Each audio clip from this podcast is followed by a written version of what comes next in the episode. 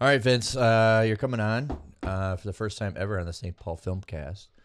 I am. Yeah, so I was going to give a little sound bit. Um, actually, the podcast we did, the Nick and Vince podcast, is going to be now under the umbrella of the St. Paul Filmcast. That's what. Cool. So then um, the Nick and Vince podcast um, is probably going to be expiring by December, sure. and then your the Nick and Vince will be under the umbrella of the St. Paul Filmcast. Very cool. It's not really going away, but it's just kind of like corporate merges, you know, Hey, things happen. thing happens. Yeah. Right, right. Future progress, uh, progress. We call it right. Isn't that called progress? Progress.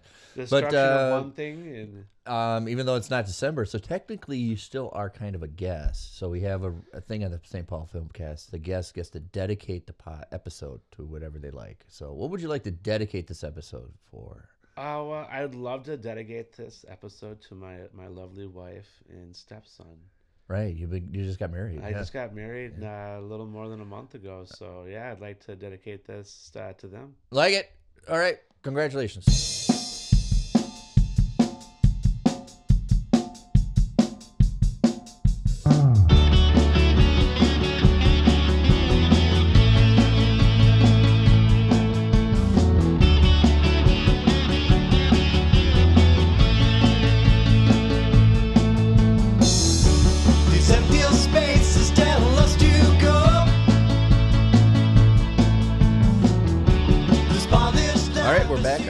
Filmcast. Uh, should we do it the old way? I'm Nick. And I'm Vince. All right, there we go. We'll do it the old way. Um, a couple announcements before we get started talking about the Omen. Uh, the 1976 Omen. I was gonna say which one we 1976. talking about because we didn't specify. And I'm like, okay, Right. Nick's an originalist. That's that's my fault because I'm such a old, I'm an old guy. When I say the Omen, I immediately go to 1976, and I, and I actually doing my research. I forgot. Oh crap, they did this in 06 because of six six. Yeah, yeah, when they came out. Yeah, Well, also it had Liev Schreiber in it. right. Liv, Liv Yeah, I hope I pronounced that correctly. I think I did, right? Liv Schreibner. Yeah. Yeah. Anyway, I, I really liked him. I really enjoyed him as in the role. But as you said, we're talking about the original. Yeah. Um, I don't think the remake did that well because they never did a Damien two remake, right? Right, right. That this and the, the original one did. Okay, a couple announcements before we get started. Um, I, it was great seeing people at Crypticon. Uh, Dan and I did a panel discussion at Crypticon, so we talked about um, some people who were interested in um, independent um, filmmakers who are interested in getting on podcasts, and we talked about the- Really? kind of the benefits of coming on a podcast. And really, some people think they kind of know what the podcast is, so we kind of clear up some you know ideas or questions about what a podcast is and what you can do with it. It's interesting you bring that up, like what you can do with the podcast, because like I, I know that recently, like you know, gratitude toward podcasting has been a- like a thing that's been like kind of like brought up like hey you know podcasters do do a lot for a, a lot of different industries right Oh, yeah. and, and all sorts of art forms and, and things and so it, it, it, it is amazing that you can do a lot with it Yeah, so it was nice to meet some people, and hopefully we'll, we'll talk to them some more and come on their uh, things, or they'll come on ours to talk about their projects, whatever. Um, I gotta get to see a movie. Uh, David uh, Palomaro, I hope I say his name right. I practice it. Invited me to see the screening of his film "Murdered Made Easy." murder made easy Yeah, it was kind of like a who you done it. You know, it's one of those Agatha Christie. You go to the dinner party, you know, the clue and who's doing it all the murdering. sure And uh, in fact, he had a contest, so he gave me the like a little flyer with all the pictures, and you're like, circle who you think's going to survive or who's going to get murdered. so circle who you think who's going to survive, or put an X who you think's going to get murdered. And if you did you it, have to do that before the movie started or Yeah, yeah, that 'cause- throughout the movie no, no, no, I, um, I had to do it before the movie, and um, I'll I'll just say this. My guess of who's going to survive was the first person to go. so you only had to do it like, basically based off a character name, right? yeah, but was, I, when I watched the movie, I, I gave myself kind of a. I was like, of course. You're like, I'm out, dang Yeah, it. right, What was the prize anyway? Uh, it was like a package deal, like some uh, board games and like a like a uh, you get it already pre uh, before the the movie has a movie hasn't come out yet, so it doesn't come out to next next year. But made did it- somebody win the prize, or was Gosh, it? you know what? I don't remember. Oh. I know oh. he gave it to after the end of the movie. I don't remember somebody won, but it was nice to see. I mean, I was massively impressed, and I'm not. It was actually really good movie. It was really, I was really impressed with it. It could, it, it looked like it could be a stage play because it's in one room. And you know, in dinner guests, you could do exit in, exit out, and stage, and you keep the play. It could have been a stage play, even though it's. I might have been a stage play. Well, didn't like Yeah. many early movies were stage plays brought to screenplays, right. Hence the name screenplay, right? And there's been many a different uh, famous movies where basically the whole movie takes place in a single room, Right? right? So it, it's tough to do, obviously, right? Because you have to be able to keep people entertained. You don't really get those breaks of scene changes to pass time, Yep. right? I, so it, it sounds like it's an interesting film. It's an interesting film. I, I, I like it's almost like Agatha Christie, you know, and then there were none, where everybody goes in the on the island and slowly people are dying. It's kind of like uh, Dial M for Murder, where you know who did the murder, but it's you know it's one of those well crafted whodunits. So now I know nowadays people don't really wear watches anymore, right? Right. Yeah. I, I know when I used to go to the movies and I used to wear a watch, I, w- I would kind of judge a movie based on. There you go. With I would look at the watch, right, saying, "Okay, is it almost done yet?" Right, Right. you know Okay, like, I yeah. did I did that the other day when I went and saw Johnny English. Right, I literally like pulled out the phone and go, oh, "Okay, when's this? Okay, it started here. When's this going to be over with?" Right, yeah. None of that. none of that. So No. it was a really good movie. It progressed. You It's a didn't- wonderful payoff at the end. So, Awesome. Murder Made Easy. Also, uh, we made some friends over the weekend. Uh, I would say a shout out to the Miscast Entertainment. That's a YouTube channel. Um, they're kind of kind of hanging out with us. I would say um, uh, c- give it a listen to Billy D's uh, interview podcast. Um, he's advertising on this one. So Billy D's interview podcast. He gets wonderful guests. Billy. D's. Billy D's. Yeah. Um, the Omen. Ho ho ho, Mm-hmm. Damien. Can you do it? I can't do this. Oh, no. All right. So I've never you- been good at doing that kind of stuff. I, I I think the first time I saw For this, Jaws. You know, it's one of those movies that I before I seen the f- begin, I saw pockets of it before I really sat down and watched it from beginning Well, I end. wouldn't be surprised if everyone that is listening to this podcast has heard of The Omen. There, right? the other, one, yeah, right? Maybe they don't know everything about it. Maybe they only seen the remake. But I think everyone's familiar with the tale, Yeah. right, um, of it. Did you want to give a quick synopsis of the movie? Uh, well, we'll go as we go, but yeah, yeah, definitely the story is the kid's supposed to be the devil's kid. Devil Incarnate, right? Yeah, yeah. I'm not giving it. I think they've been around for 40, longer than it's older than I am. So Oh my God! Spoiler alert! Right? We should we should mention spoiler alert that this movie will contain spoilers about the movie The Omen. And I, I, I, I, I might have a little confession. I may have act like Damien when it was my turn to go to church too. Oh. I made a. yeah, yeah, no, no, yeah. no. Right. very, very, very creepy movie. Now, this movie came out originally what year? Came out in the fall of, of 1976. Okay. Uh, was that- this before or after The Exorcist? this is after. Okay. Uh, after, yeah. And because how they. about Um, Rosemary's Baby. Oh, I was bringing this. This is you. Oh, what- I'm, what- I'm, I'm. I'm sorry. My, my note. Well, my notes are see through. My it must be my notes are transparent through here. Yeah, I got that great a vision. So of course, yeah, counterculture goes mainstream, '60s, and so people are like, "Whoa," you know. and So you know, religion theology kind of spiked up, and all these movies about devil being part of it became popular. In fact, corporate movies, you know, and there wasn't just independent filmmakers. And this is there. really before the slasher films. yes, yeah, yeah. Um, this predates our Jasons by a few years. uh, because uh, yeah, well, And yeah, Freddy. and Freddy. Well, and then Halloween came out in '78, um, and then Omen came out in '76. So uh, yeah, '68, Rosemary's Baby, what everybody was shocked about. That was a big shock.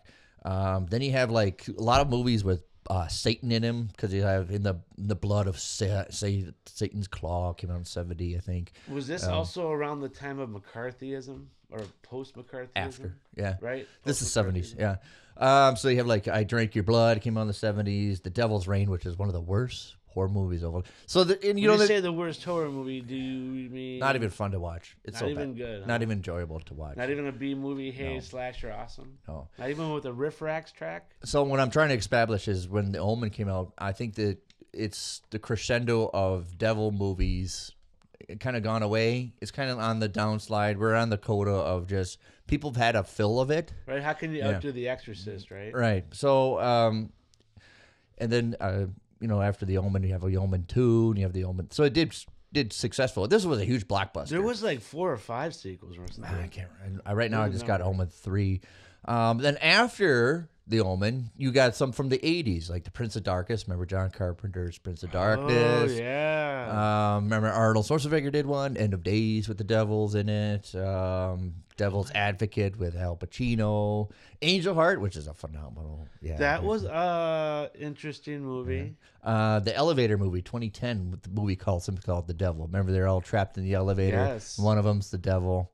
Yeah. You don't want to kind of give away. So, who in that its is. essence, I'm trying to explain is we had a we got a saturated market. This is at the end, 76. It's kind of dwindling of putting Satan and cults and Satan's cults and stuff in movies. people are like, I've seen it. It's Right. And I think it's almost like people, when they try to sell it, we're having a tough time. Oh, really? You know, come on. We already done somebody of these before. The Exorcist. I don't know if it could be successful.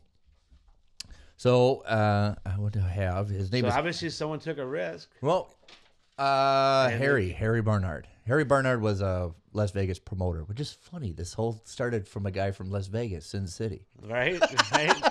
Go figure. So, uh, oh, I was going to also bring up this is kind of like the emergence of Satanism. Remember, like the Satanic Bible and anti. If yeah, you play your record backwards, right? Yeah, yeah. a- yeah, so it's always in the, everybody's everybody's kind of it's like con, the consensus around the seventies was somehow Satan's always involved in everything that's going bad, and you know, don't listen to Kiss. right? Yeah. So every uh, uh, Harry Bernhard, he's in Vegas. He's doing a promoter. He's been a producer of a couple exploitation films and was successful doing that. So like the Mac and I can't remember the other one, and they were making money. Well, he wanted to do another movie, and his Las Vegas promotional partner. Um, Chazette says, "Why don't we just do a devil movie? It makes money every time you put the devil in something. It makes money, Right. And when when did Charlie Manson do his thing? Oh gosh, it had to be just almost a little bit after. Was it after this came out? It had to be. Yeah. Yeah. No, before. I think it was before, right? Right. 'Cause that- Definitely, definitely before. Why you do this to me? I don't know. I'm sorry. I, you know, you know, you keep talking. I'll keep. Googling. I'm not Google. We don't have a. We don't. We don't have a producer to look this Alright, stuff alright. up for us. Um, so he's uh, uh Harry Bernhard wants to make a movie, and um, his buddy Robert Munger, his uh, promotional buddy, suggests why don't you do that? And Harry comes up with kind of a soft outline of what he wanted for the movie, and he's looking for a screenwriter, and he comes up with David uh, Seltzer. David Seltzer kind of turned him down the first time and said, "No, I don't want to do that." Um, and then David Seltzer, and I'm quoting it. This is from the documentary making of The Omen. Said that uh, you know what I I thought about it, and you know what I never read the Bible. Maybe this gives me a good chance to sit down and actually read the thing to come up with a story. So it's kind of funny. The guy who did The Omen never read the Bible to begin with, and so he concentrated more on Revelations to come up with a crafted story of The Omen. That that is um that's incredible. So it, it looks like Manson operated in the summer of 1969, Sounds about right. and so this came out after that, right? And I think maybe that had something to do with it to fuel. I think it, what I'm trying to establish is in the 70s and late 60s, devil is always getting every pop culture, film, books, movies, the counterculture, the some aspect of devil and Satan was involved in the horror movies, and that that that that's what I think slasher films. scary, man. Well, that's why I think slasher films took a huge jeep because people get bombarded with this so much, looking for something new, and that was just a nice flip. pace, well, right? everybody you tired, you get tired of the yeah, and then it didn't really go away. People like I mentioned the movies before, it continued on. Yeah. right, but not in such volume. yeah. It was well spaced out, right? All right, so it took six weeks to David to write a script, and he titled it. Six weeks. Yeah, six weeks. He kicked it out six weeks. So That's he- awesome. Uh, and they titled it The Antichrist. Um, and then his name was Mace Neufeld. He worked with Harry before producing. He's a Hollywood agent. Went around everywhere to sell this thing, and it didn't really sell. And eventually, Warner Brothers picked it up because Warner Brothers did Exorcist, right? So he figured, well, if they did The Exorcist, you know, they would be interested. And um, he sold it, I think, in '74 to Warner Brothers, and the contract was if they didn't work on it within a year, they get the film back. And everybody, you know, and then you get the refund and everything. So two Well, they get to keep the money, Yeah. right, and they get the movie back if Warner Brothers doesn't move on it in a year. Is that what the deal was? Right. Yeah. So um, the contract was a new, the, it was going to expire, and then Mace Neufeld gave the script to Richard Donner. So Richard Donner was before that never made a feature film. He's always working in television. Was it still with the Warner Brothers? At the time, Mace was yeah still at Warner Brothers, Okay. and um, the the contract's going to be up in two days. And this is what it's like. Hey, we got to do something. We got to move this, or you know. So uh, Richard looked at it and he's like, "I'll take it," because he liked the script. He thought there was some promise to it. Now, what had Richard done up to that point? just TV, just episodes of westerns, television, commercials. He never really did a full feature film. He wanted to do a full feature film, and he knew he needed something to do something big to get you know. Very because in two years he's doing like Superman and Superman Two, right? right? Yeah. So uh, it, now it's in the hands of Richard Donner. And Richard Donner goes to Alan Ladd Jr., the guy at 20th Century Fox, and says, You need to do this movie. Alan, Alan Ladd Jr. is like, I already turned it down. I'm not going to do it. You need to do this movie. And, you know, that's nice thing about All Hollywood. There is some gamblers and risk takers that were back in the day. But um, Alan Ladd said, Yeah, let's do it. So they um, needed people, right? They, they got 20th Century Fox picked it up, and From Warner Brothers. yeah, Okay. To And- actually produce and make the film. yeah, and the, what the it, what Richard Donner's input is from what the original content was, he wanted to push it to make it seem plausible and not really horrific. That all these circumstances could be freaky accidents or maybe just signs of things like yeah, right. He succeeded. yeah, If yeah. you've never seen the original, you really should. Yes, film, you know, movies at the time have a much different feel than today's movies, yeah. but it is really a well written script. Well, yeah. And, and it, it is scary because of how how plausible it is. Well, and it's that was a whole. I think Richard Donner realized that the central character, uh, Gregory Peck's character, who screws up in the beginning by replacing kids and not telling his wife, you know. Remember, that's the beginning of the movie. His wife has a baby, and the baby died, and they'd be like, "Well, you could just switch to this baby and don't tell anybody." And In the original, yes. yeah, yeah. And so Richard Donner wanted to emphasize this guy's slow develop of paranoia of to, what am I seeing here is actually maybe a sign of bad things or just really freak accidents that's coming along. Because remember, his world's getting better, right? He becomes an ambassador. He's now making a lot more money. He's Much bigger influence. yeah, his life's getting his life is getting much better, and everybody else around him's life's getting crappier Or dying. or dying. So before Richard Peck, uh, Richard Donner, uh, Gregory before Gregory Peck, um, Richard Donner uh, gave it to Charlton Heston. Said no. Uh, he didn't like the content because Charlton Heston, you know, he's in Moses and uh, Ben Hur. So He's like, hey, man, you've got a lot of experience of playing these Bible characters. Would you please do this one more time? yeah, and, and uh, Char- uh, Charlton Heston was contract. I think I can't remember the company, but he did three disaster movies. You know, like Earthquake and. Did he do like the Towering Inferno? He wasn't in that one. He wasn't in that one? Not in that one, but like Earthquake and stuff like that. And he did a bunch of those like Sol Soylent Green, and so he wasn't really. He was pretty active in the seventies for being like in his forties. Yeah, yeah. All right, so the, here's the thing: is they want to give it to Gregory Peck to see if he likes it. A month before they give it to him, Gregory Peck's son committed suicide. He was he was 30 years old. His name is Jonathan Peck, and Al, Really? and Alan Ladd's like, I don't want to give him this script to this guy, right? And after, and then you know, uh, Gregor Peck's agent goes, just give it to him, see what he's, you know, give it to him. And with the music, the, with astonishment, he said, yeah, I'll do it. And I think he just wanted to work. Just go ahead and work again. Sometimes you do. Plus, also, you know, just because of the, you know, the subject matter is still like a spiritual matter. Also, you know, it's obviously it speaks to some people more than others, right? It Right. being in in in, in um, based in Christianity, right? Oh yeah, it's all, it's all, yeah, Right versus say Judaism, right? Which there is no devil in, in the hell and such, right? oh yeah. Um, so there is that aspect, and, and for for a lot of people, sometimes you know who are spiritual but maybe aren't practicing, maybe like something that kind of tested his faith. right healing in real in real life, the real life, yeah. Yeah. So, um, they and then when once Gregor Pecton, it gave it like Richard Donner said, it gave a sense of class, right? Because I don't think anybody else Huge name, right? Yeah, Huge name. the funny thing is Charles Bronson wanted to do it, and they said no to him. Uh, no one has a death wish here, right? right. right. Yeah. But I think it gives a sense of austere class to it. Well, yeah, Gregory because the, the name Gregory Peck would be the same as uh, modern day today, as even Sam Jackson gets attached to something, right? or like something like George Clooney, you know, George Clooney, maybe something like that. Somebody with debonair to them. who played the natural.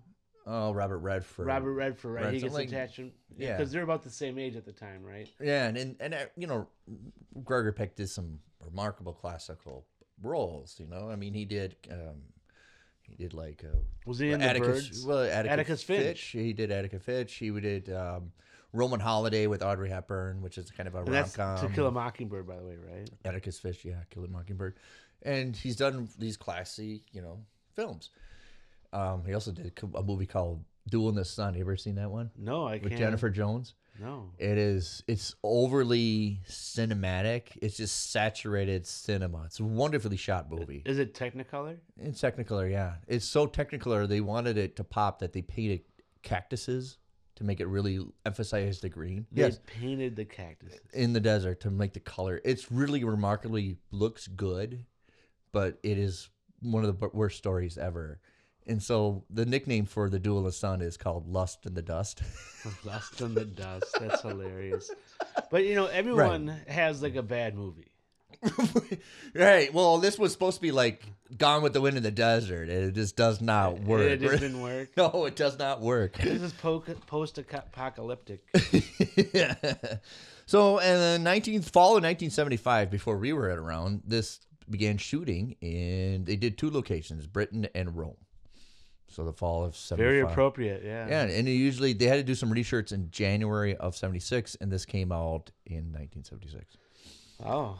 Um, if you look up, YouTube has a wonderful documentary about it called The Omen Legacy, where I'm using a lot of my notes from this. Um, and it's narrated by Jack Palance. I think you know who Jack Palance is. Remember Jack Palance? Yeah, that rough and look face. He was the bad guy in Batman. He's the hit. Yeah, Jack Palance. Oh, come on, City Slickers. City Slickers, I remember him. Yeah. So who was he in City Slickers?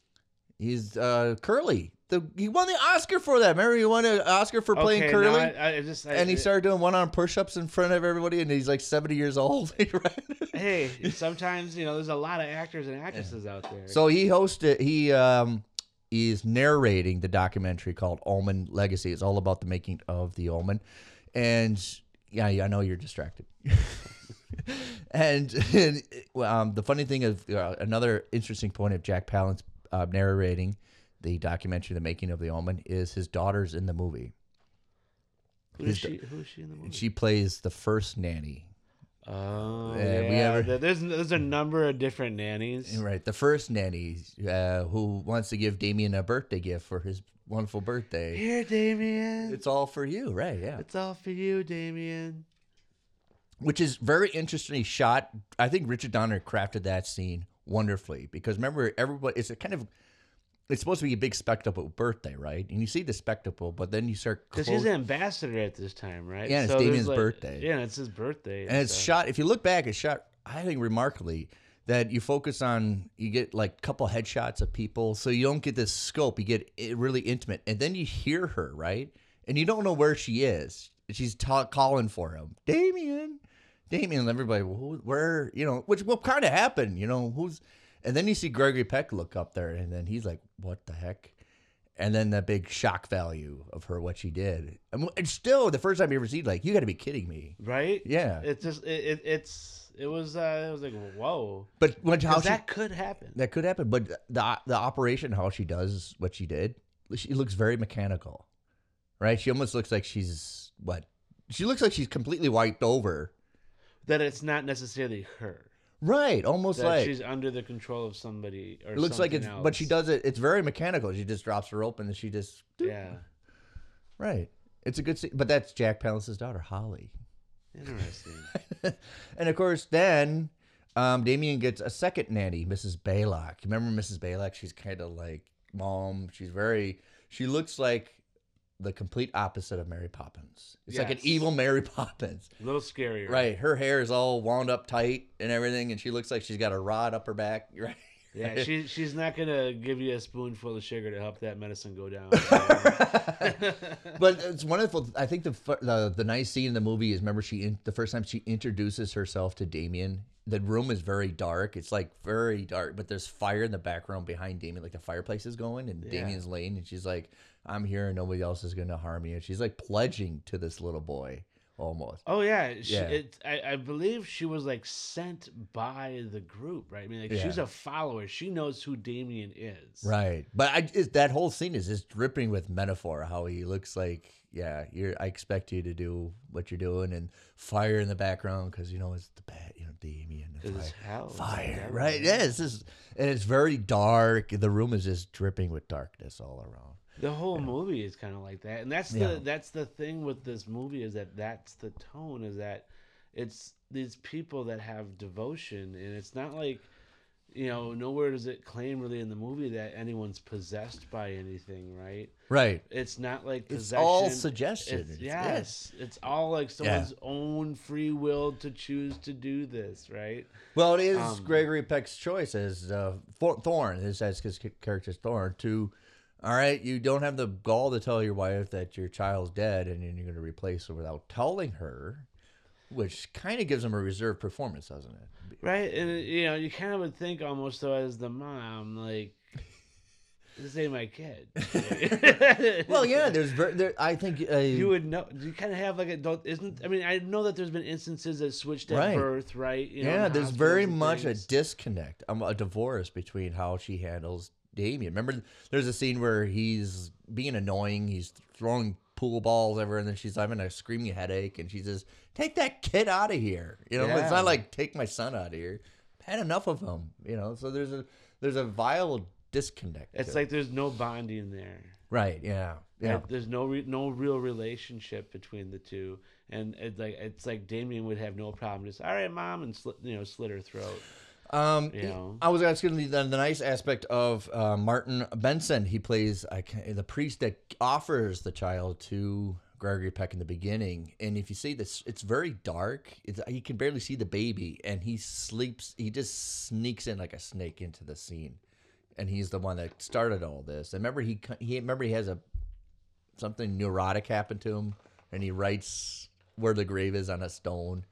Yeah, almost like a consequence of the Martin Benson. But I like that scene, Deb, because we can when you get the introduction of the baby, instead of being jubilant, it's very dark, and he just drips in there like he just came out of nowhere. Right, birth of a new child is normally a celebration, not because not like some dark, dreary, you know, because it, it it's taking place during the rain, during a storm, is it not? Of course it is. Yeah. Yeah, you know, and, uh, and, and like if I'm remembering this correctly, it's like raining, stormy Yeah. weather outside, Yeah. right? And it's it's it's a all shadowy, you know, and and the the relationship to like Rosemary's Baby is is to me very right there with the baby switch. There's a slight mystery component to this, right? right? Because like the same thing with like Rosemary's Baby, she thinks she has her baby, and her baby kind of gets switched, right? Yeah. That that grows inside her. So there's definitely a relationship there to to Rosemary's Baby, but one of my favorite parts though is when the priest gets it.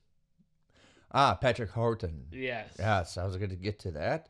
Um, Patrick Troughton was Doctor Who number two. The Doc- Doctor. you- Doctor. He's never called Doctor Who.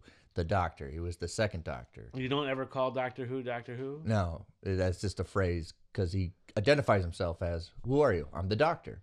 And what's your natural response to that? Doctor Who. ah, he I, always never, I never knew And that. that's referring to that because he always, he's, "Who are you? I'm the Doctor." Well, Doctor. So no one ever says his name in the show. Nobody. He never refers to himself as Doctor. And does everyone else always just refer to him as Doctor? no, they always. Yeah. Well, that he's the Doctor, right? Yeah. Yeah. Okay. and he, Patrick was the second doctor. Interesting. The weather vane scene from All Saints Church in Fulham um, was very well crafted because it, this is before CGI where you can show everything. And um, it was a simple construct of just attaching fish wire to the top of the weather vane and just pulling it. Really? Yeah. Now it it's a mathematical measurement of him standing where he is. They make sure it gets close as possible to him when it touches the ground, right? Yeah. It never went through him. It never does. It's a wonderful performance that he does standing there.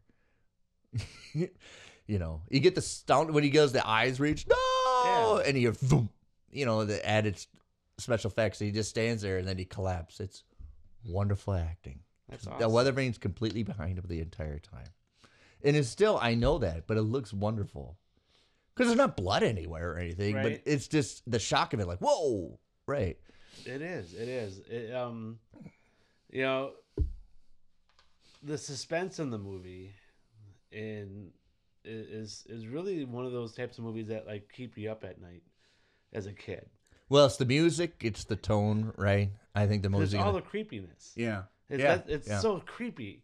Um, versus it's, I kind of see it as like you know poltergeisty in terms of the scare level, be- Right. because even like with the movie Poltergeist, where it was a plausible poltergeist thing, right? It wasn't like slime or Ghostbusters type of poltergeist. It was, But like, there's some horrible themes to it. You know, the whole dream sequence of pulling your face apart and all that. Yeah, Uh, there's you know, definitely some of that Swimming with, you know, corpses and stuff like that. yeah, But there's nothing cool- like that in here. It's the power of suggestion. Your, your brain, yeah. Yes, Yeah. even more so in here is where it's like it's all like in your imagination, right? Well, that's Um, the whole point. Because that's how they sold it. Because they would have these on, bu- they advertise on buses. Are you having a bad day, or are you seeing the omen?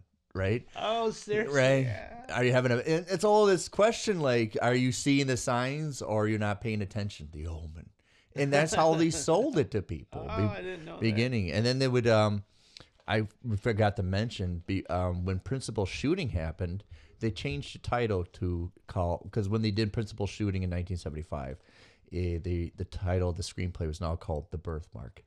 The birthmark.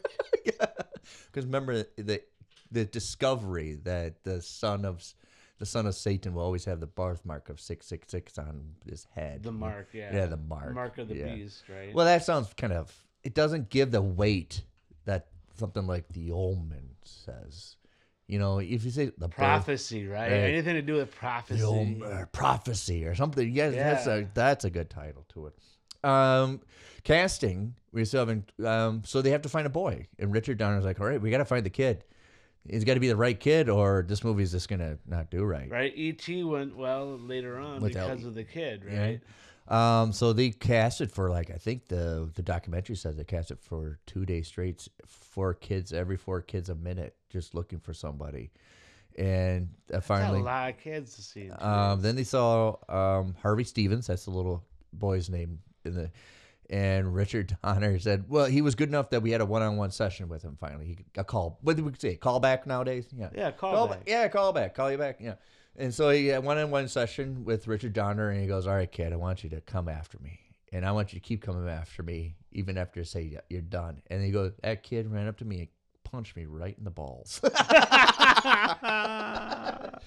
and he wouldn't stop. He'd, ah, ah, ah. all right, all right, well, You should have told me to keep going, bro. I'm going. What's the safe word? and Richard Donner's like, All right, because he was a blonde, so Dyer's hair black and uh, let's go. And the kid had, I don't think he, I think Harvey didn't, too young at the time, know what the movie was. I didn't think it, I think he's, I mean, I think it, How old was he? well, how old was, it's supposed to be 10 years old, right? Because he's supposed to be born in 66. So he had to be like 10, right? Sure, sure. Yeah, so he had to be at 6, 6, 6, 1966. They had to be like maybe 10 years old okay. or less or something like that. So he probably was like 12 years old then. Slightly, yeah. But he's so introverted. He's so quiet, right? He hardly says anything. It doesn't say like. Does he even have like lines? I don't think he does have very many lines. He's got very few lines. He usually Yeah. does all his stuff with stairs and stuff. Right. And like it's almost like it's a telekinesis Right. type of things going. Well, on. yeah, he's got. I mean, he looks. He looks like he just could. He's looking right through you, man. He looks. Yeah. He's got that look that he's just gonna. Yeah.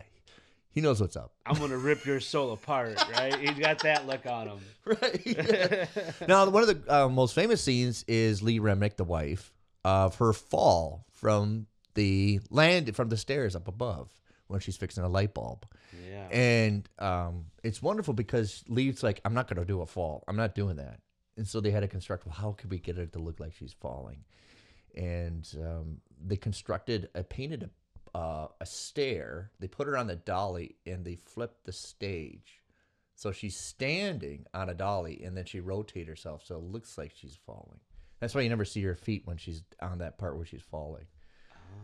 And then they did the last two seconds of, all right, now, you know, the last two, put your Stunt face. double? Yeah, put your face and then no, never, never was a stunt double. She Oh. did all of it. She did all of it. Yeah, but the where she looks like she's falling, it's a flipped on the.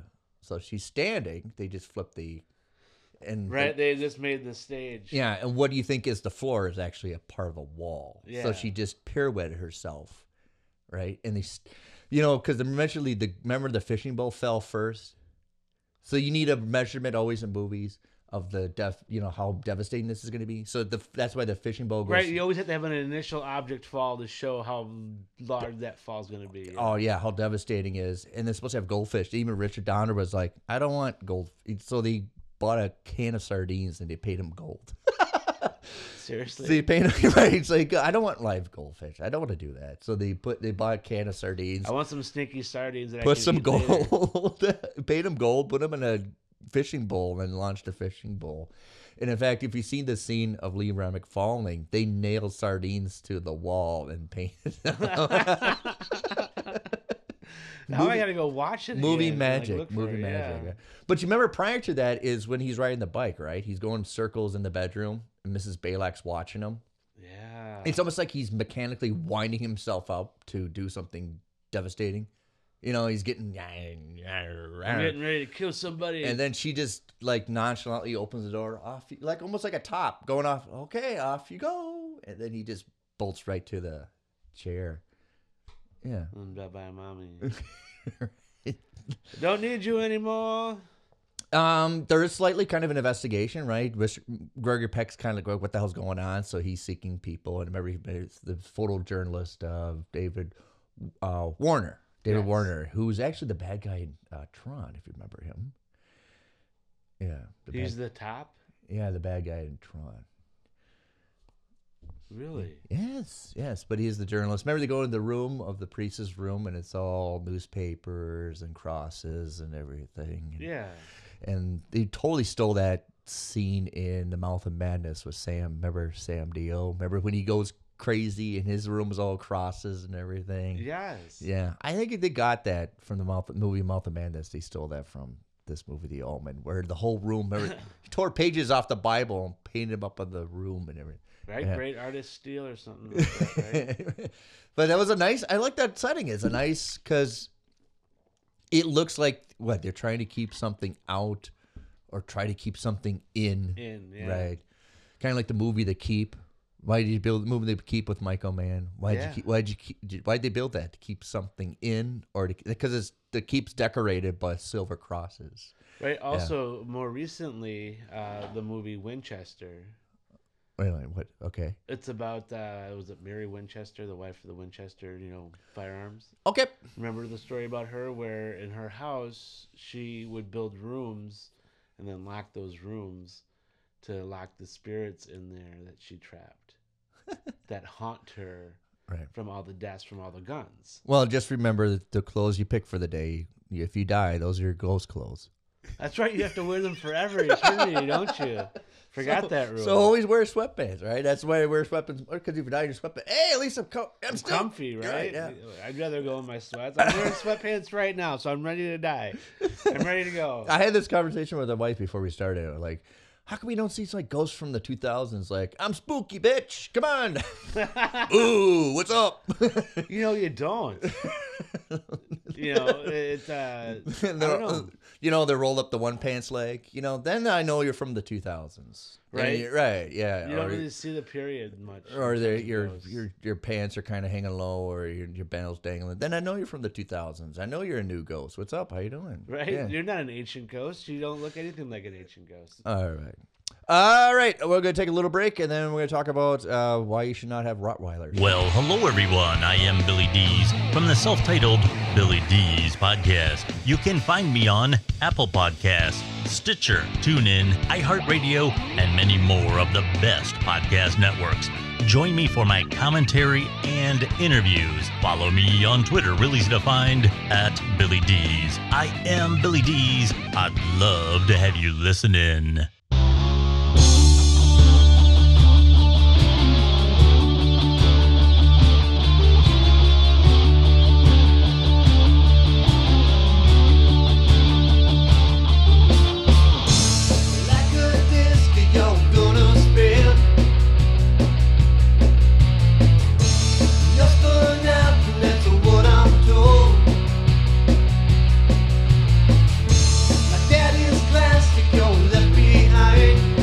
We're back. All right, Vince, have you ever uh, have you ever been ever had a Rottweiler? Ever seen them? Uh, I've seen them. I mean, they can be pretty vicious. They uh, look mean, but they, are the biggest babies. right. They're- Just they have the knobby tail, right? You have a knobby tail. It's kind of like the T Rex. It looks ferocious, but it's got these tiny little, Little arms, baby feet. little baby arms. My baby, my baby feet, right? Right. So um, obviously the story has something to do with Rottweilers. Apparently Damien's one of his parents was a Rottweiler or whatever. Yeah, and then the guard, the Rottweilers guard the grave site. Right. That's Yeah. when they go investigate and discover. And then the problem with the the scene is it took a lot longer to do because the Rottweilers were so passive. They wanted to play and hang out and lick Richard. Uh, I keep saying it, Gregory Peck and David Warner. So they were like, we, they're so they wanted to hang out and play. They weren't looking vicious at all, right? Right. yeah, they're just oh yeah, yeah. And they're so Pet uh, us, please. Give us treats. right, yeah, yeah, yeah. Play, come on, play. And then Gregory Peck would be on the ground and just want to play with him, lick his ears and stuff, and like this doesn't look mean, right? This isn't working. this isn't working. Cut. And then they have uh, uh, David Warner said we had to put like raw meat under our clothing, under yeah, Urgh, so they would meat. actually attack them. So he goes, anytime you see him bite an arm, it was just they they never bit my arm. It was just the meat that in my my sleeves that they're biting. But it took a long time because they're not that kind of animal. They look mean, they look vicious, but they're just not that. Right. It's kind of like a bulldog, right? Yeah. Bulldogs, they, they're just sloppy slobbers, right? You know. But that one scene when Damien's in his room and then there's a Rottweiler with him, right? Like, don't mess with him. Also, um, remember the scene of they go to the zoo, right? Uh, Lee. Brennan takes her to the zoo, and the, the animals are like, it's like a repellent. It's like they bring Damien, and even the giraffes are like, get away from me, right? They they did they they sense it, right? Yeah, they sense the badness. right, this toxic. Ah, The predator, right? Yeah, to, to the scene of uh, they're gonna the baboons. Remember the baboons attack the car. Yeah, yeah, they Yeah. go nuts. And that's authentic. Lee Remick was actually petrified. That's not her pretending or anything. She was petrified of these baboons with showing their teeth, and she didn't know how to drive the stick shift, and she tried. I'm literally gonna die. Damien, please no. right? I mean, as an actor or actress, you've got to be kind of wondering sometimes when you're Yeah. taking on these roles and these stories. It's like, and things go wrong on the set and stuff, or something like that, like yeah, superstition. there was there was like a lot of reports of weird things happening during the shooting of this movie, principal shooting of this movie. Right. Um, Richard Donner was staying at a hotel and he went to shoot the movie. And during that time, the IRA bombed the hotel where he was staying at. So it's just, it's this set of circumstances, and I think it's a little more emphasized because that's what the movie's about. You know, you know. Oh yeah, during the set we had this. We this gotta light, play it up, Yeah, we're filming it, and then the light can just fell down, almost killed us all. You know. right. So it was there was some authentic stuff, but of course it was built up, you know. Yeah. Like, yeah. You know, it's a in a little bit of yeah, yeah, yeah, yeah, sure, yeah. Um, the ending was after principal shooting because the ending was this smoking gun. Remember the last shot to the dad. Remember Greg, Gregory Gregory Peck was going to kill his kid at church, and he needed a certain because he found out who he was. Dan's gonna get so mad at me. He knows he knows by memory what the name of the knives are, what Leo McKern gives him. And remember, he had to put them in a certain order. You had to do it in a certain order. There's like seven of them, and you had to do a certain order of a stabbing to the kid, right? Yeah. Yeah. I can't. If you want to look it up, what the knives were and the omen were called, and they they look weird. They almost look like they weren't like a knife. They looked like cylinder blade. Yeah, they were definitely unique. like a dagger almost. Right. Yeah. Yeah. yeah. Um, and that was supposed to be the end, the gunshot, and you're supposed to like, well, did he survive or whatever? Did he Um, get him or not? Yeah, did he get him? Did he get Damien? And the or- cops like, don't do that. Right. Yeah. Yeah, because the the cops, of course, were on their way, Yeah. right? And of course, this is why it's all like, oh, is it real? Stop! Stop! Don't kill your son. You know, Right, they- but- there's a gunshot, and there's supposed to be the special effect. And the fact this gun was so oily and it was hard to handle, and because they wanted to shoot the, you see the bullet come out of it, so it was, and it was very smoky to begin with. It was very hard to grab. What you read, watching the documentary, the making of the Omen Legacy, they explained all this problems with the gun they had more than they wanted to care about Right. shooting the gun with this smoky f- effect with it. And um, when they were done with that, they're like, "No, we need something more from this. We needed a punch deliver." Um, so they come up with the craft idea of Damien at his father's funeral at the end. Right. Yeah, the father's funeral, and the very famous scene of him turning around and smiling, like he, he knew all along what was this, but Well, he knows who he is. yeah, who he is, and he knew all along that what's transpiring is because of him, and you know, Well, it's like, here's the deal, right? He, yeah, all people that knew about it had to go, right, yeah, yeah, right? There could be no witnesses, right? yeah, And his father was the last one, but how do you get rid of the dad, right? right, because the kids can't do it, right. Right? He can't just directly murder his dad.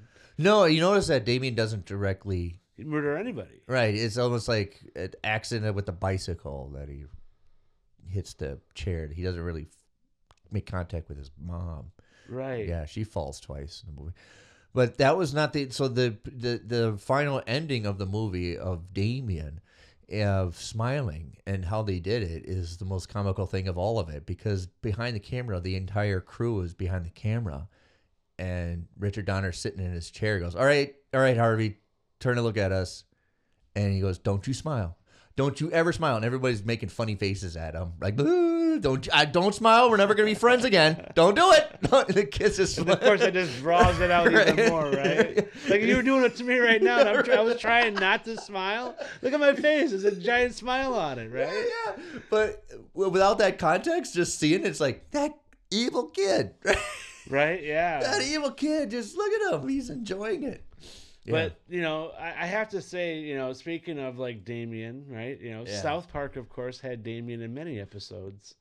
right with the was is that the Saddam Hussein and uh, Uh, no, Damien being the son of Satan, right? I thought uh, Saddam and Satan had a kid together. No, they were just in a relationship. they were just in a relationship together. All right. right? But like Damien comes from hell uh, in, in a South Park episode, you know, and All right. um, Right. so I thought, you know, it's well known, right? The story, like I was saying, that the story is, and because it is, it was well written and, it, and it's so feasible. And Yeah. you know, one of the things was, you know, is that you were led to believe that, well. Some powerful politician, I guess, could really be the devil, right? I mean, seriously, Yeah, right? yeah, that yeah, that was like the last. Well, that's what it builds up to the sequels, right? yeah, and the sequels especially is like that. That is like what is like. Oh my god, the Antichrist, right? It's like holy. It could be the president. be of the any- States, yeah, anybody, you know, That's the gimmick. It could be here. He could be here now, and yeah. walking amongst us. But they they uh, South Park still makes Damien appear occasionally. Uh, I can't recall the last episode that he was in. Maybe he might have. I, I thought he was in more more than one. Um, he definitely was in the video game, the first one. Right. Um, but yeah, it, it's cute because he it keeps like it's the Damien from the Omen, you know. Yeah. Um, so I just thought that was kind of neat, very related to this. So And Richard Donner went on to do some other cool movies because he's he did uh, Goonies, he did Superman one and two, he he, did the Goonies. He did Goonies. Um, When all, you say did, did he write it? he directed it. Directed it. Yeah. Um, he did all the Lethal Weapons up to part four. So so he's um, Shane Black wrote uh, Lethal Weapon. Richard Donner directed him. He's the one that um, because Riggs' partner, um, it just said partner right in the description of the screenplay was this older guy, and um, Danny Glover came for audition. Richard Donner's like, "Well, thanks for coming. You are old, but the script didn't ask for a black guy." And Danny Glover's like, "Well, I'm still a guy." And Richard eventually apologized. He goes, "You know, we got to this point where we got to stop, you know." And he admitted, he goes, "It was just so stupid of me. Why? It, it, you, I thought like, hey, it's got to be, a, you know, you have to put the it directly in the script, then I'll know." But no, that's how Danny Glover got the role. Wow. Right, because the script didn't ask for a black guy, but well, here I am. Well, I suppose at the time that was like the norm. Like everything was white people got the roles unless like the role call. right, and, he's almost apologized how he immediately just assumed that the guy had to be white. It didn't, you know, it didn't say a black guy. It immediately assumed it's going to have to be a white guy. Right, probably didn't Right. say a white guy either, but he just assumed. Just assumed it's just an older white guy, an older older guy that what on his last day. I'm too too old. You know, speaking of the Lethal, Lethal Weapon series, it has has to be one of my favorites. It Yeah. has the components that Donner uses of just it's intimate. You know, it's Riggs and God, I can't Murtaugh. remember. Murtaugh. Really their relationship, right? Yeah, but everything going around them is spectacular. It's just outrageous. And Well, it's the other guys, right? Yeah. and he does that in Superman. Superman's kind of like him, but everything around it is just the original Superman. yeah, that's the Christopher Reeve stuff. And Donner does that very well. Goonies is a huge spectacle, but he's able to capture little intimate moments to make it really, right? really Like that moment where he thinks that the one girl thinks that she's kissing whatever. she ends up kissing the, the Right. younger kid, and he's all like, "Oh my god, that was awesome!" Or that coin is the head of Martin Sheen and not Robert Kennedy. John F. Kennedy. Right? Yeah. So I, that's one of the I think the hallmark of Richard Donner is he's able to do these crafty, epic pieces, but able to can a little bit of little, yeah, a little slice of intimate that makes it worth it. He, I think he knows one of it. I think he knows tone. I think he knows how to do a tone. It could be a dark theme movie, but he has the right tone for it. You know. You know, the the Omen was just uh, all around just an enjoyable movie, especially for this time of year. You know, it's like if you're Well, it's looking filmed for in the fall too, right? I was saying, if, if you want to like have like a nice scare where you got to cuddle up with your significant other or whatnot, right? Right. You know, uh, it, it's so good because it, it it uses that imagination part of your brain that so many movies like, oh, we're gonna show you what our interpretation is and stuff of this, and you're gonna see our nice special effects. This really tasks your imagination because it, it is about that suspense, that connection with the audience. Like, do, do you believe that this is happening? Right. Could be, right? One of the hallmarks. We're, gonna, we're almost here. Almost here. Uh, almost done here. But one of the hallmarks uh, scenes is the decapitation scene of the glass. Now I remember as a kid being heard about it. Some people telling me about it, and I was actually frightened to the point of seeing this because people, oh yeah, the guy gets his head off by a plane of glass. And I remember hearing about it actually, and then it built up to my mind to when it actually I got to see this movie, and I knew it was coming. I kind of, oh my. It didn't help. But did now it? it's kind of almost. I mean, the head rolls off. it's just it's a little comical now. right. And there's no. The problem with it is there's no blood involved. So and Donner knew that, so he put like cups of wine in the building that the the plane glass goes through. So you do see a little bit of liquid spillage as a like we need spillage something. I don't know. We did paint whatever. So he did put like cups of wine, and you'll see it if you ever that the head goes off, and then you see when it goes through the bill the the the store that's all these cups of wine or blood every going everywhere. So yeah. That's crazy. but no, that's that's uh, the the priest, right? When he gets No, it's the journalist of The journalist, yeah, yeah, yeah, Robert, yeah. Uh, Dave Wood. Dave did not want to go on set to see his head get kidnap, decapitated. He didn't want to see it. He was not out there on site. he did not want to be present. No, he's stuck in his trailer. I don't want that's superstitious stuff, right? Right. You know what I'm saying? It's like when you're a part of films like this. I don't know. like- could you if, could you know that they made a makeup a body double of you and they're gonna cut its head off? Would Like, you yeah, that's me over there. I'm about to die. Uh, Right. Then I gotta go stand over there afterwards. Uh, I don't know. I don't know. Kind of. I don't know if I could do that. But still, the uh, it's practical special effects. There's nothing CGI. They really had to come up with the geometry of the slope and how do you get the head and You gotta film it, right? You only got how many takes? You, you only can do one time because what? You can make another head. That's Well, you know, movies invent technologies just like war does, right? I mean, think of like the bullet time developed for the Matrix, right? Where there was no ability before then to get like 3D, full 3D, where you could stop motion and do all this stuff, not all just CGI stuff, right? Yeah. And, and so I think that's uh amazing that you know that you develop these techniques and such. All right. Well, that's the end of the podcast. Um, God, do you know anybody named Damien? I think the movie ruined it for people naming their kids Damien. Damien. I Any famous athletes named Damien? I don't know. I think that's done for now. I don't think you can. I don't think it, I don't. I'm sure there's somebody out there with that name. I know like Darian, Yeah.